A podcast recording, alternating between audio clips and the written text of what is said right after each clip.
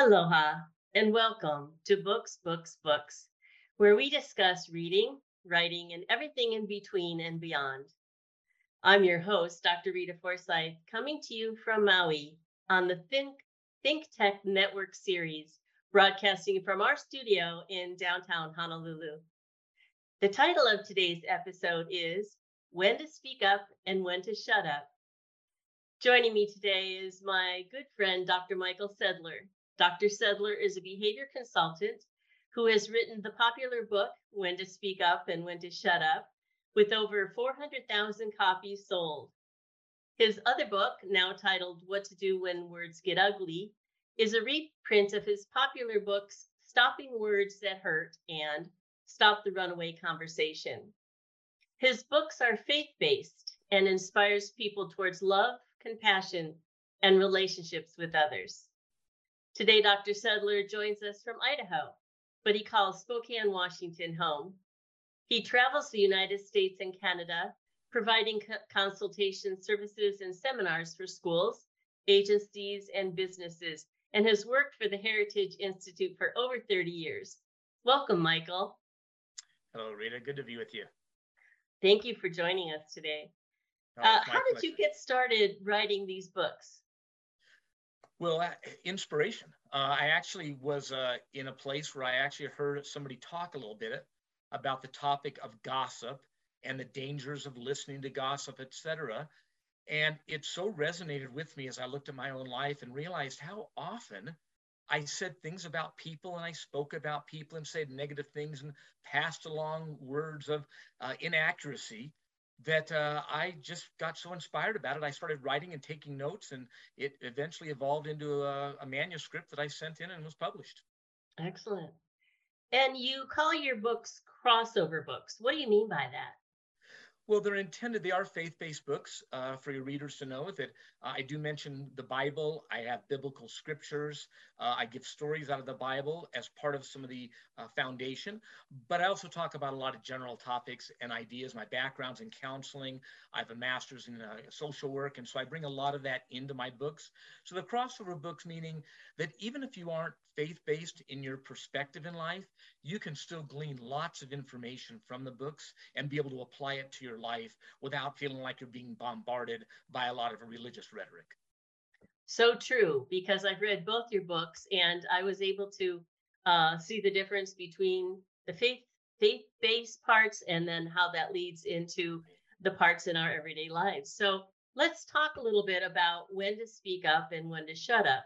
I really enjoyed this book because it addresses the issues of um, kind of discriminating between speaking up and silence. So my question is, when is silence golden and when is it better to speak up? As I say in the book, it, it, we've all fallen into this trap of walking away from a conversation and saying, oh, I should have said something. And walking away from a conversation going, oh, why did I say anything? Yeah. And that's what we're looking at. And so the idea of silence is golden is that there are times that really our silence speaks much louder than the words we could ever speak. And I'm just going to use a word right now for your listeners, and that is the word timing. That timing has everything to do with when we say things and when we shouldn't. Oh, it's so funny that you say that because that was my father's favorite thing to say to me. Oh. He would say, Rita, timing is everything. Because obviously, obviously I wasn't being appropriate with my timing. Can you give us some examples about that?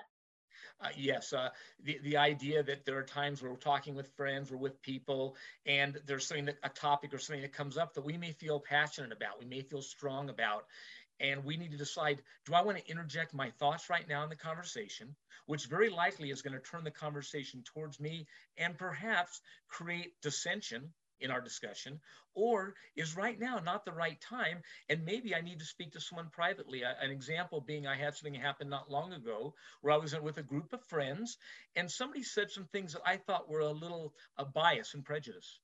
But I didn't bring it up in the group because I felt it wasn't the right place. But I did pull that friend aside later and said to them, You may not have intended it this way, but this is how I interpreted it. I just want to let you know that. And we had a very, very positive discussion about it, which I don't think would have taken place if I would have brought it up in the group. Oh, yeah, that's a good point. So uh, when we were talking before, because um, we've visited each other quite a bit, um, I think you brought up something about Gorbachev and his recent passing. Yeah, I, I interesting. My wife and I, some years ago, had a chance to travel to Russia.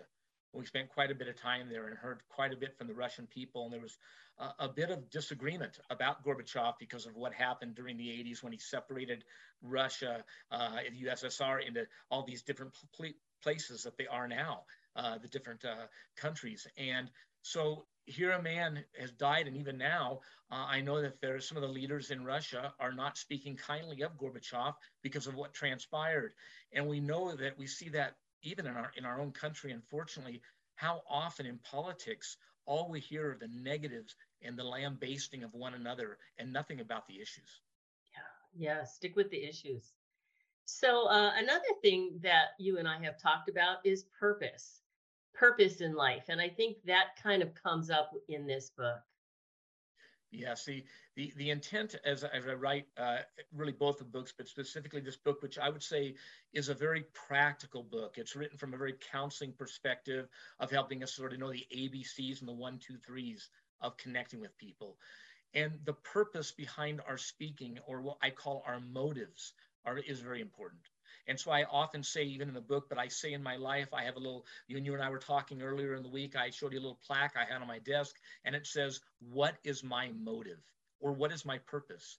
In other words, why am I saying this? Is this to further me? Is it to gain my own adoration? Is it for people to recognize me and my own thinking patterns? Or is it to help educate people? Is it to help bring out another perspective? Is it brought up so we simply take a moment to think? It's very important that we evaluate what our purpose is in our sharing. Yeah, very true. So, would you spend a little time reading from when to speak up and when to shut up? I'd, I'd love to. And I'm going to share uh, uh, a, a, section that I find is hardly ever talked about, but is one that really is so important in this whole topic. So, we're going to talk about the idea of questioning or asking questions of the authority in our life. Okay, so I'm going to mm. read, read from that. We're going to explore a very difficult topic, one that creates confusion in families, in businesses, in local churches, and the world at large. It involves relating to another person who's in authority in your life. It is one thing to challenge a friend, a coworker, a peer, or when confrontation involves your supervisor, a parent, a teacher, or even a religious leader we oftentimes have second thoughts about speaking up. After all, this person has the authority to fire us or ground us, if it's your parents, take away privileges, or even to stifle our personal growth. Who wants to upset that person? So instead of dealing in a godly manner with our misgivings, we fall into the trap of misguided silence, which often leads to gossip, resentment, murmuring, or anger. This presents its own unique and difficult problems. So, in order to avoid the many pitfalls of failing to speak up when we should, let's examine the difference between questioning and asking questions. Questioning will be viewed as an attack and a negative interaction to the authority, whereas asking questions will be perceived as curiosity or desire to gain more knowledge or understanding. So, first of all, what is questioning? Well, let's remember that not all forms of questioning are in the form of a question. It could be a statement, even. When our motive is to create disunity or to override another person's opinion with our own, to prove a point, or to simply create confusion or dissension, this would fall in the category of questioning. Questioning is confrontational. It's a form with, that's filled with suspicion, a lack of trust, and an accusation that puts the other person on the defensive. One type of questioning I call persisting. Once an answer is given by the person, the questioner asks another question because they didn't get the answer they wanted, so they keep persisting and pushing towards the person. In fact, one of our sons had the habit of asking a question and then persisting if he didn't get the right answer. He would respond with comments like, and see if these don't sound familiar, you don't understand, or you aren't listening, or let me say it another way. One effective approach my wife and I found is to front load our answer. Before we'd answer him, we'd say, Now, are you ready for the answer that we're going to give you? And what if it isn't the one that you expect? Will you be okay with it, even if it isn't in agreement with you? And we gave him a moment to think through this. And oftentimes he'd say, Yeah, I'm ready. And then we would share and we'd be able to talk to him. And even if it didn't work, the ground rules at least have been established. Challenging is another form of questioning. We have our own agenda and plan to attack the other person's approach and decision. We come prepared to list areas of disagreement, and we're really not interested in listening to the person. We have our own plan and know what we want to hear. So, what is your, mo- your motive in questioning another person? Now, on the other hand, we have the approach of asking questions. The situation may be identical to the one that we just approached in a questioning format, but the difference is our attitude and our desire to truly hear and answer. The Bible's filled with illustrations of both questioning and asking questions. Some people, like the Pharisees, approach Jesus to attempt to trap him in his words or to ridicule in front of others. While there are others, like the disciples, who wanted to hear information so they could grow and mature in their life. I firmly believe it is okay to ask questions of our leaders and authorities. But how do I approach them? And what is truly my attitude or motive? Do I want them to admit they're wrong? Or am I desiring to be educated in their point of view? Am I okay if they don't see it the way I do? Or do I need to convince them that I am correct? I like to ask questions and I like to hear other viewpoints, to become more educated and to clear up confusion, to share another perspective, and yes, help another person see another viewpoint. But if my motive is to become self serving and focus on my rights and my point of view, this becomes challenging for the person in authority and will often turn out poorly. Now, if I can read, I'd like to just share a quick story that I think illustrates this. That'd be great. When I, when I was working in the schools, I worked in a middle school. And I, uh, at one point, uh, our assistant principal let me know that one of the students that I had in class, Daryl, was going to be suspended for a week because of something he did in another class. Now, Daryl was a young man that I knew who was difficult, challenging. I had him the year before, but he was actually doing pretty well in my class and doing well in a couple other classes because, you know, we talked amongst each other as teachers. So I went to our assistant principal, and my words were very close to this. I said to her, Julie, you're the assistant principal and you are in charge and you're the authority. And I want to let you know I will support whatever you decide. But can I take a moment and give you another perspective about Daryl? At which point she said yes. And I went on to share about how well Daryl was doing in my class and even maybe some other classes. And I asked if there wasn't some way that instead of him being suspended for the whole week and missing classes that he was doing well in, wasn't there a way that we could discipline him and him still being a part of the things he was successful in and maybe missing or having uh, in house suspension from the classes that he was struggling in?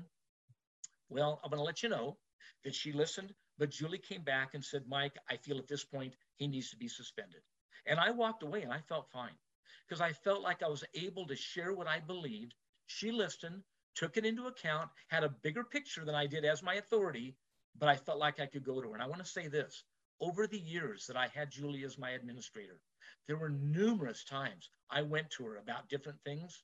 And I would say more often than not, she listened to what I had to say. She put it within the bank of her learning and she changed her mind on many topics because of more information from another perspective I was able to give her. So that would be the difference between me going and asking questions and presenting something versus me going and challenging her authority. Well, as a former administrator myself in schools, I loved working with teachers like you because I don't mind uh, people asking me questions or pushing back on some of the decisions because we're all learners.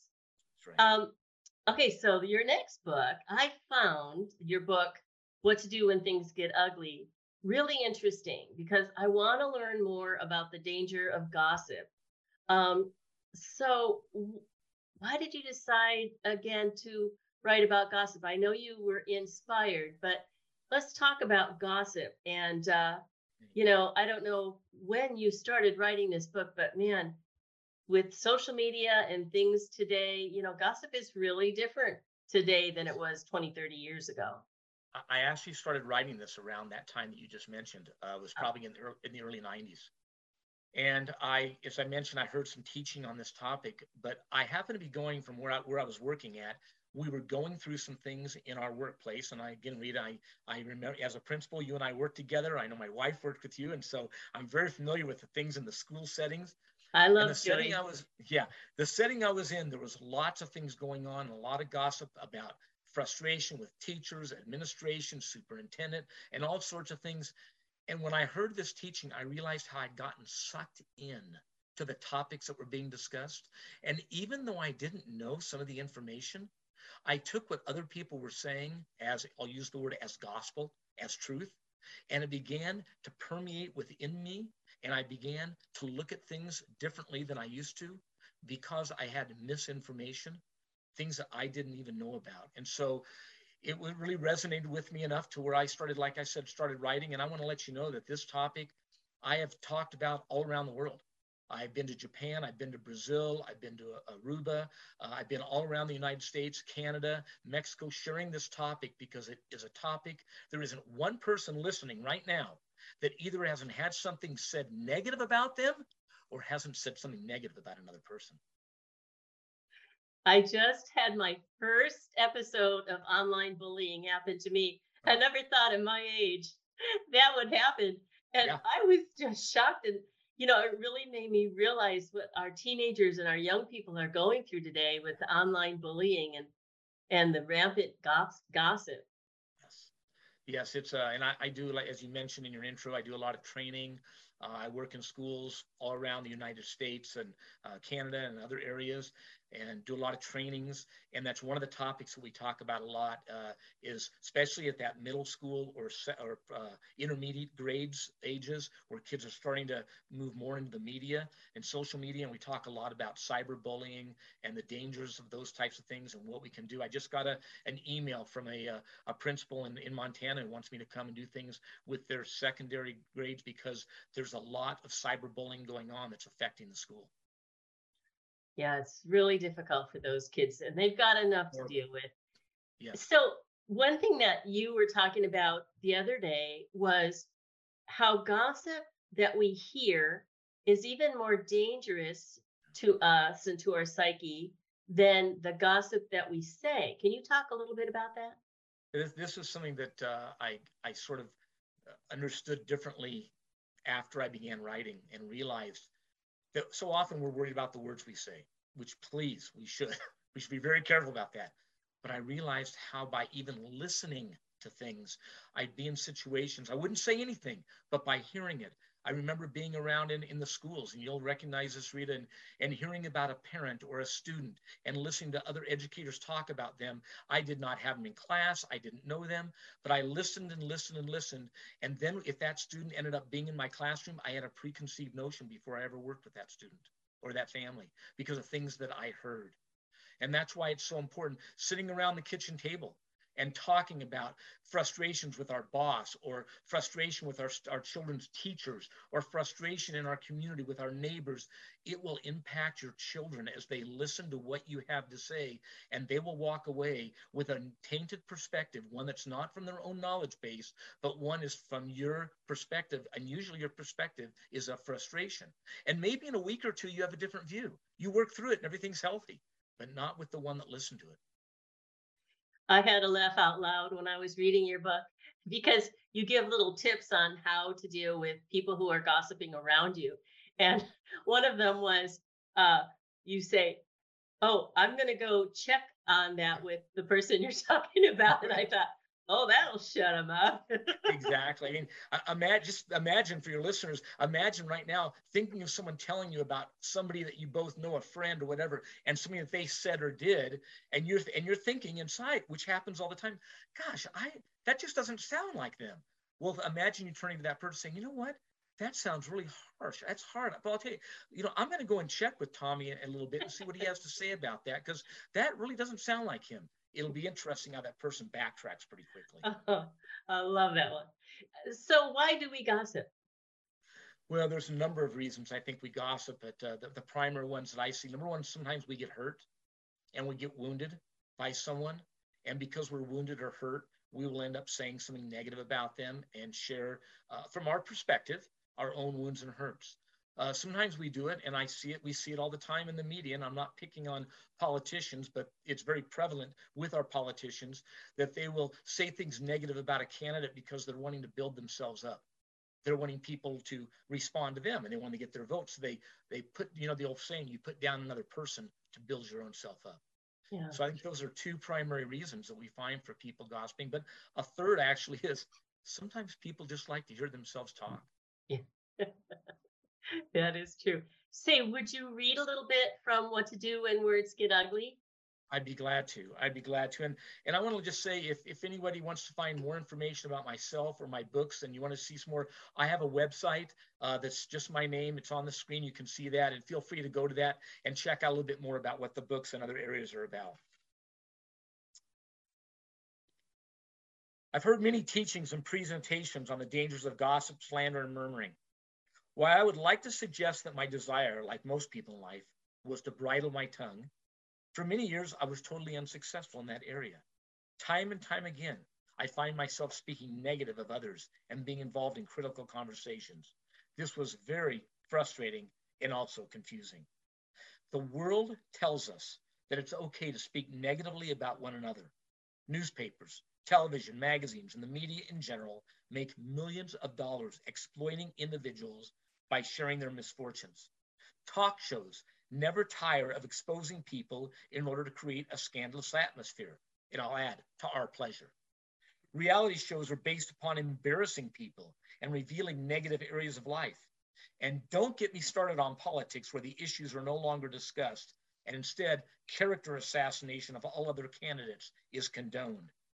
Emails, texts, Snapchat, Twitter, Facebook, chat rooms, and other social media outlets allow for fast delivery of information regardless of the consequences of the words.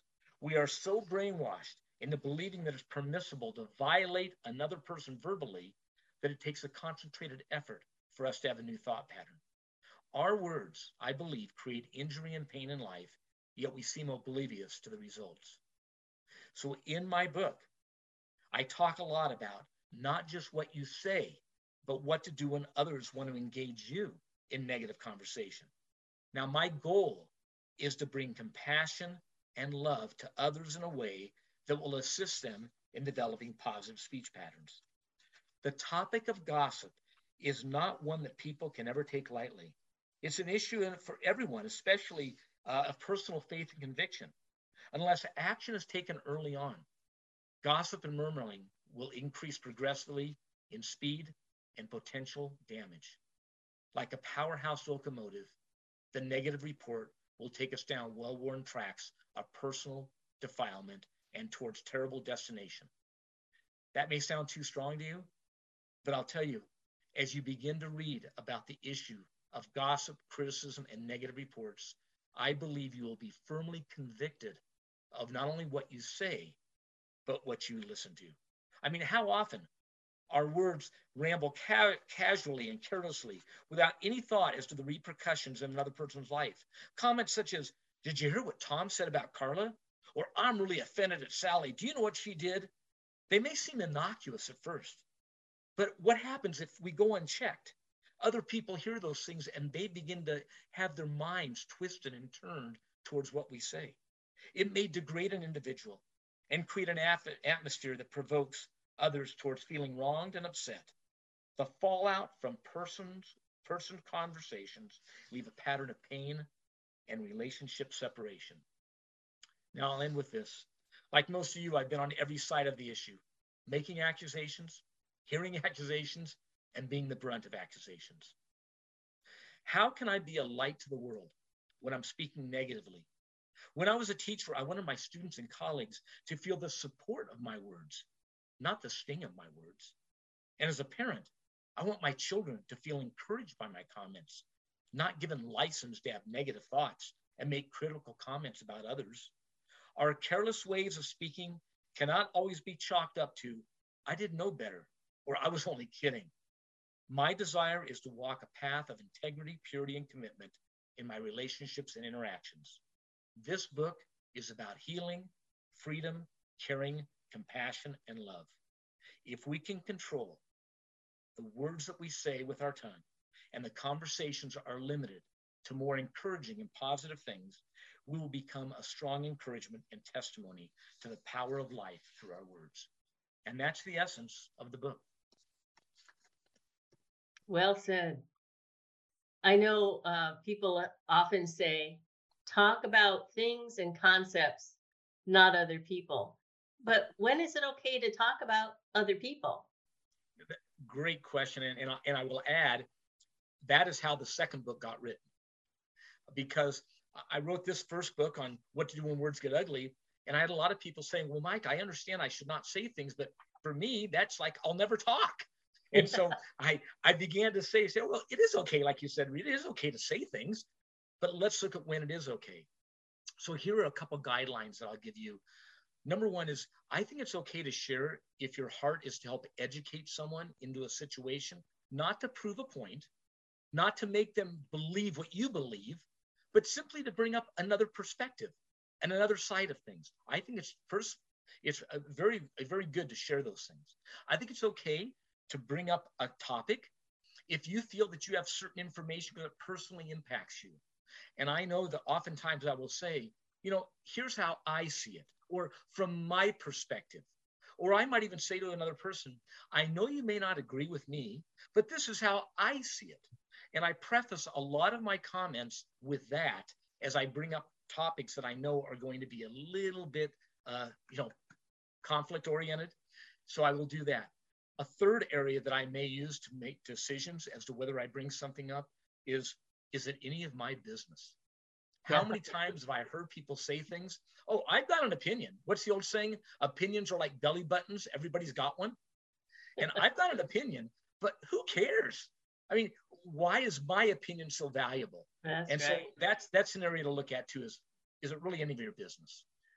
Oh, well, thank you, Michael. And that's all the time we have today. I want to thank you, Michael, for being my special guest. I want to thank our broadcast engineer, our floor manager, and Jay Fidel, our executive producer. A special mahalo to our underwriters. And thank you for joining us. Books, Books, Books will be back in two weeks. Until then, read, write, and create your world.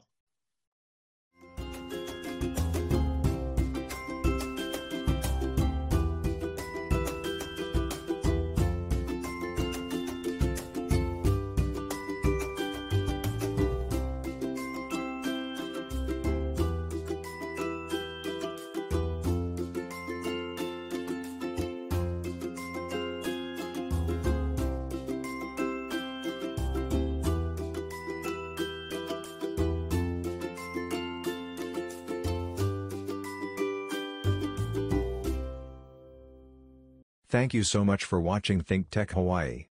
If you like what we do, please like us and click the subscribe button on YouTube and the follow button on Vimeo.